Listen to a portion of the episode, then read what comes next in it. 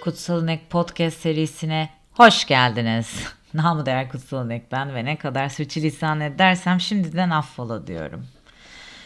Nerelerde kalmıştık? Umarım iyisinizdir. Bazılarınız ardarda arda dinliyordur, bazılarınız ara ara dinliyordur, bazılarınız ilk defa dinliyordur, bazılarınız da gündüz ve gecedir bilemiyorum ama şu anda bunu şu zaman zarfında kaydederken ben de gece Böyle ara ara çakralardan falan da bahsediyoruz hayatta katarken. Ee, böyle bir deep not ve kamu spotu olarak başlayalım diyorum. Çakra açmak diye bir şey yoktur arkadaşlar.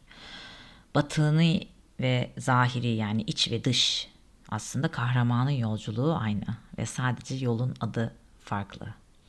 Birçok öğretide olduğu gibi. Fakat çakra açmak veya kapatmak diye yaklaşan eğer birisi olursa etrafınızda e, bilgilerini tekrardan kontrol etmesini rica edelim. Çünkü eğer kapalı olsaydı zaten şu anda ölü olurdu kendisi.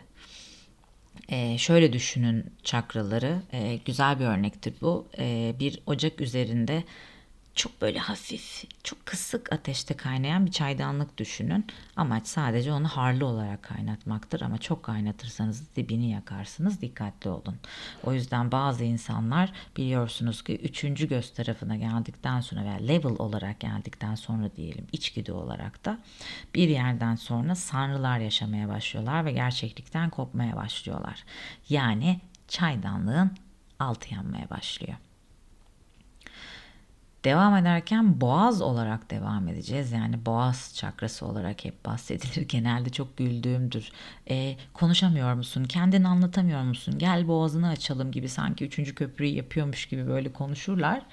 E, ama aslında boğaz çakrası genelde konuşmaktan ziyade dinlemekle başlayan bir çakradır. E, Vishuddhi diye bahsederler çünkü Boğaz çakrasının böyle çok mitolojik olarak anlatılan bir hikayesi vardır.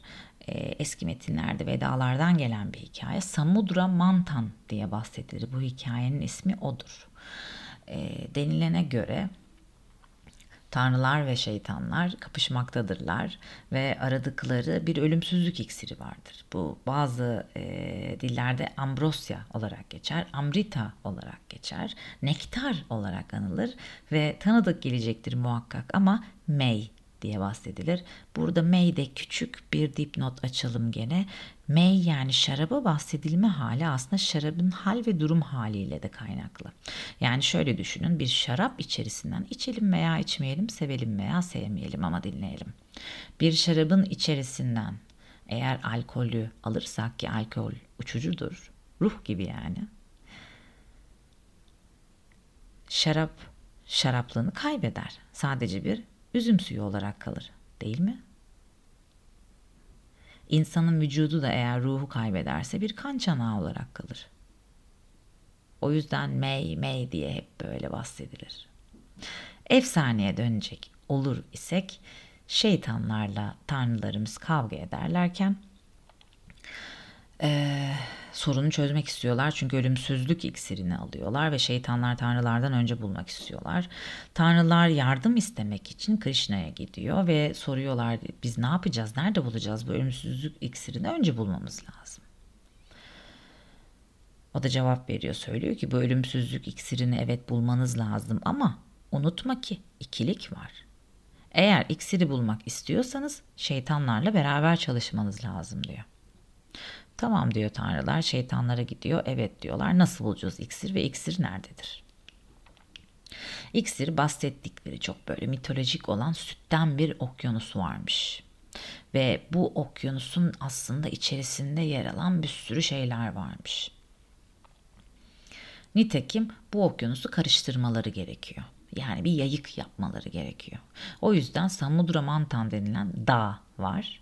Dağ alıyorlar ve bu okyanusun ortasına getiriyorlar. Dağın etrafına Vasuki denilen bir yılan var. Gene bir mitolojik bir yılan. Ee, yanlış hatırlamıyorsam 7 kafası vardı. 5 veya 7 olarak resmediliyor. Bu yılanı bağlıyorlar. Tabi bizim şeytanlar çakal oldukları için yok yok diyorlar. İşte bana kuyruğu verdiniz, bize kuyruğu verdiniz, yılanın kuyruğunu tutuyoruz diyorlar. Çünkü şöyle canlandırın gözünüzde okyanusun ortasında dağ var dağın etrafını yılanı doluyorlar. Yılanın kafasını bir tarafta tanrılar çekiyor, bir tarafta şeytanlar da kuyruğunu çekiyor. Ve bir yayık halinde o dağı e, okyanusu karıştırmak için kullanıyorlar. Ayran gibi düşünelim. Tabii şeytanlar diyor ki yok diyor biz kuyruk diyor kuyruğu hak etmiyoruz yılanın başını istiyoruz diyorlar. Tabii ki de tanrılar da bunu istiyorlar başından beri çünkü bütün her şey olup bittiğinde yılanın başı orada olduğu için yılan onları yiyecekti. Ee, işte böyle eğer kibirli olursak normal hayatta da olabiliyor böyle şeyler. Nitekim yayık halinde okyanusu böyle karıştırmaya başlıyorlar. Çıkanlardan bir tanesi Lakshmi oluyor iyi şans, iyi kader tanrısı. Sonra Alakşmi çıkıyor. Alakşmi çok enteresandır. Ee, Hindistan'da kaldığım dönemle bir ara çok kötü hastalanmıştım. Çok fazla sokak yemeği yiyordum. Yani hem çok ucuzdu bir. İkincisi artık kaçıncı gidişimde herhalde üçüncüydü diye hatırlıyorum. E, artık böyle hani salmış bir şekilde abi onu da ver onu da yiyeceğim. Momoz mu tamam onu da istiyorum kıvamında böyle. Sürekli e, yemekleri yerken e, bir kere çok kötü hastalanmıştım. E, ertesi gün baktım kapımın önüne e, Aşram'da Manastır'da kalırken şey asmışlar limon e, çili biberi ve onu böyle 7 tane çili biberi ve bir adet limon. Onu böyle koca kalın bir iple böyle bir, belli büyük bir iğneyle de bir iç içe geçirmişler asmışlar kapının önüne. Bu ne dedim? Bizde de öyle dedi. Alakşmi gelmesin diye dedi. Bu okyanustan da Alakşmi çıkıyor ya kötü kader tanrısı. Ben hastalanınca nazar değmesin diye bizde de hani okunur üflenir ya nazar boncuğu aman nazar değmesin. Onlar da yavrularım biber ve limon asmışlar kapımın önüne. Enteresandır yeni araba aldıklarında da motora asıyorlar bunu. E, bu da kötü kader tanrısı gelip nazar değdirmesin diye aslında. Çok benziyoruz ya. Dönelim hikaye. Biliyorum kafanızı çok kurcalıyorum ama benim kafamda normal çalışmıyor zaten. Normal dediğimizde neyse. Bu okyanusun içerisinden Lakshmi çıkıyor. Alakshmi çıkıyor. Ardından kutsal inek çıkıyor. Ve ardından Ayurveda tanrısı çıkıyor ve en sonunda orada bir halhala buluyorlar önce. O da bir e, zehir.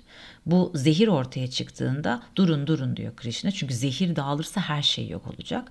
O alıyor zehri ve içiyor. İşte boğaz çakrası tam burada devreye giriyor. Çünkü diyor ki zehir diyor içsen de zehri duysan da içinde damıtmayı bil. Tam anlamı da bu aslında artık çünkü kalpten yukarı bir adım daha yükseldiyse eğer kişi ve kendine vicdanlı bir şekilde vicdanlı olup olmadığını sorduğu vakit artık yargılarından da arınmışsa ve bunların hiçbirinde mükemmel yapamıyorsa hala. Çünkü öyle bir durum var pis diye gene arkadan. Mükemmel yapabilmek değil. Biz ermişler, erenler, veliler, dedeler, gerçek gurular, sahte gurular değil, gerçek olan gurulardan bahsediyorum. Onların hepsi zaten kendilerini bir şekilde yolda törpülemeye çalışmışlar. Zehir de içseler, bir şey de görseler ama bu içlerinden geçirmedikleri, bir şeyleri törpülemeye çalışmadıkları ve bile bile hataya da düşmedikleri anlamına gelmiyor. Çünkü yaptığımız her şeyin gene ne insana dair olduğunu hatırlıyoruz. O yüzden bu dağın efsanesinde ölümsüzlük iksirini buluyorlar. Yılanın başı da şeytanları yiyor. Ama bütün olay boğaz çakrasında bitiyor. İşte o yüzden buraya Sanskrit olarak Vishuddhi yani saflaşma bölgesi deniliyor. Saflaşma derken buradan e, birçoğunuzun aşina olduğu belki de veya bazılarınızın hiç duymadığı ahimsa denilen bir kavram vardır aslında. Mahatma Gandhi'nin e, çok çok kullandığı bir kelimedir ahimsa. Zarar verme, non-violence, şiddetsizlik olarak geçer. Fakat biz genelde bu şiddetsizlik olayını fiziksel olarak algılıyoruz. Halbuki biz şu çağda, şu anda, teknoloji çağında aslında birbirimize en çok kelimelerimize saldırıyoruz top ve tüfekle değil. Kelimelerimiz bilmiyorum biliyor musunuz ama İngiltere'de en son ünlü bir kişi magazin dergisinde çıkan bir haberden dolayı intihar etmişti. Şimdi biz hakikaten enteresan bir çağda yaşıyoruz ve enteresan bir çağda olduğumuzu neden bazılarımızın anlamadığını da çok net zaten görebiliyoruz. Çünkü bir koşturma var sürekli. Sürekli bir koşturmaca içerisindeyiz. Ve sürekli bir yerlere yetişmeye çalışıyorsun ve sürekli belli beklentileri karşılamaya çalışıyorsun. Fakat asıl olay zaten bunların ötesinde aşmaya çalışmak. Zaten bu yolu o yüzden anlatmaya çalışıyorum ben de ben de anladığım kadar. Razı olmak. Biraz da razı olmak aslında. Boğaz çakrası nefsi raziye olarak geçer tasavvufta da. Yani razı olan nefs. Ama razı olmak için ne olması lazım? Razı olmak için aslında bir öncekinde de memnun olmak lazım. Bir önceki de neydi? Aynaydı, kalpti. Yani hoşnut olmak lazım, mutmain olmak lazım, huzurlu olmak lazım. O huzursuzluk birçok huzurluyum veya sırıtan insanların o kadar fazla gözlerinden okunuyor ki aslında. Nefsi razıya yani razı olan insan aslında dinlemeye başlıyor. Biz günlük hayat içerisinde genelde insanlarla konuşurken aklımızın içerisinde ne cevap vereceğimizi düşünüyoruz. Değil mi? Dürüst olalım. Ben de uzun süre böyle yapıyordum. Şimdi zaman zaman gene dikkatim gitse de dinlemek istiyorum diyorum. Çünkü gözlemlemek istiyorum. Çünkü insanı anlamak istiyorum. İnsanı dinlemeden anlayabilir misiniz? Biz dinlemeden konuşuyoruz. Biz kelimelere, karşı taraftan gelen kelimelere etiketlerimizi de yapıştırıyoruz. Yapıyoruz. Ve bütün o bahsettiğim seviyeleri aştıktan sonra belki bir şekilde asıl olan insan gerçekten konuşmayı öğreniyor. Konuşmak derken aslında özgüven değil mesele. Aslında artık insanın gerçek olarak konuşmayı öğrenmesi ya. İnsan olarak. Ama insan ne zaman konuşabiliyor? Ancak karşısındakini dinlediğinde. Ve benim hala üzerinde çalıştığım bir özelliğim bu. Hevesimden, hayal gücümden bir yerde insanların sözünü kesmeye başlayabiliyorum ve içten içe uyarıyorum. Tamam Aslı yapma. Zaten fark etmek demek, farkındalık demek bu. Fark ettiğin anda her şey muhteşem olacak diye bir kaide yok. Gün be gün kendini düzeltiyorsun zaten. Kişi kendisini artık bu level'da diyelim dışa yani yanılgalara kapatmaya başlıyor. Yanılgı dünyasına. Hani o yanılgı dünyası var ya etrafımızdaki herkesi etiketlediğimiz, dışa göre karar verdiğimiz ve dışa yanılgılara, simülasyona diyelim kendini kapattığında aslında özüne açılmaya başlıyorsun. Özüne açıldığında yani insan olduğunu anladığında zaten konuşabiliyorsun. Çünkü insan olduğunu anladığında karşındakinin de insan olduğunu biliyorsun. Konuşmaman için bir kaide yok ortada. Ruhun bu mertebesi çünkü bu hep çakra, tasavvuf vesaire diye bahsettiğimiz bu yol, seyri sülük diye de bahsedilir yol kelimesine bizler de işte yolcular bir yerlerde karşılaşıyoruz. Benim sesimin ulaştığı herhangi bir yerde şu an karşılaştık ve bu çok efsane bir duygu. Ve hayat küçücük efsane duygulardan ibaret aslında. O yüzden boğaz çakrasına keşif ve keramet yeri deniliyor. Küçük şeyleri keşfetme yeri. Bu alemde, bu dünyada sonrasında ne olacağını sen ben ne desek boş. Her ne gelirse başımıza, her ne gelirse başımıza ve her ne gelirse başına. Onu gönül hoşluğuyla kabul edip aslında içine almaktan geçiyor. Hayatın hiçbirimizde bir sözü yok. Hepimizin başına her şey gelebilir. Başıma gelmez deme. Buranın boğaz çakrasının e, esmasının hay olduğundan bahsedilir. Hay çok enteresan bir kelime. Daima diri olan anlamına geliyor. Her şeye hayat veren anlamına geliyor. Yani artık boğaz çakrasındayken bir nevi şu anlamda da bakabiliriz. Kelimeleriniz insanlara hayat versin. Ben kelimelerimi bazen sert seçmeye çalışıyorum.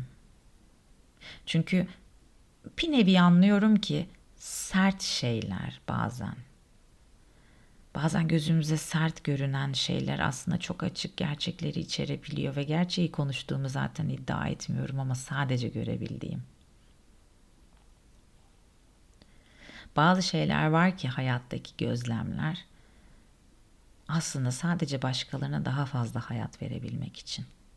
Aslında onların hayatını daha sonsuz kılabilmeye çalışmak için. Sınırsız bir hayatın sahibi olan ve her şeyi bilen, her şeye gücü yeten demek aslında hay. Ve bu esma gerçek hayata sahip olabilen demek. Ölüm, korkular, yol, yolculuk, yaratıcılığımız, kalbimiz, gönlümüz, umutlarımız ve her şeyimiz. Artık üst üst gitmeye başladı ve bu çok uzun bir yol. Belki bazılarımız bu yolun sadece yüzde yirmisine, yüzde otuzunu, yüzde kırkını şanslıysak eğer yüzde altmışını falan gidebileceğiz. Bilmiyoruz. Ama gerçek hayata sahip olmak aslında dıştan çok içte başlayacağın şeyler. Ve içte başladığın şeyler o kadar hayatın içinde olan şeyler ki işte biz o koşturmacadan göremiyoruz. Seviyorum sizi. Güzel kalalım.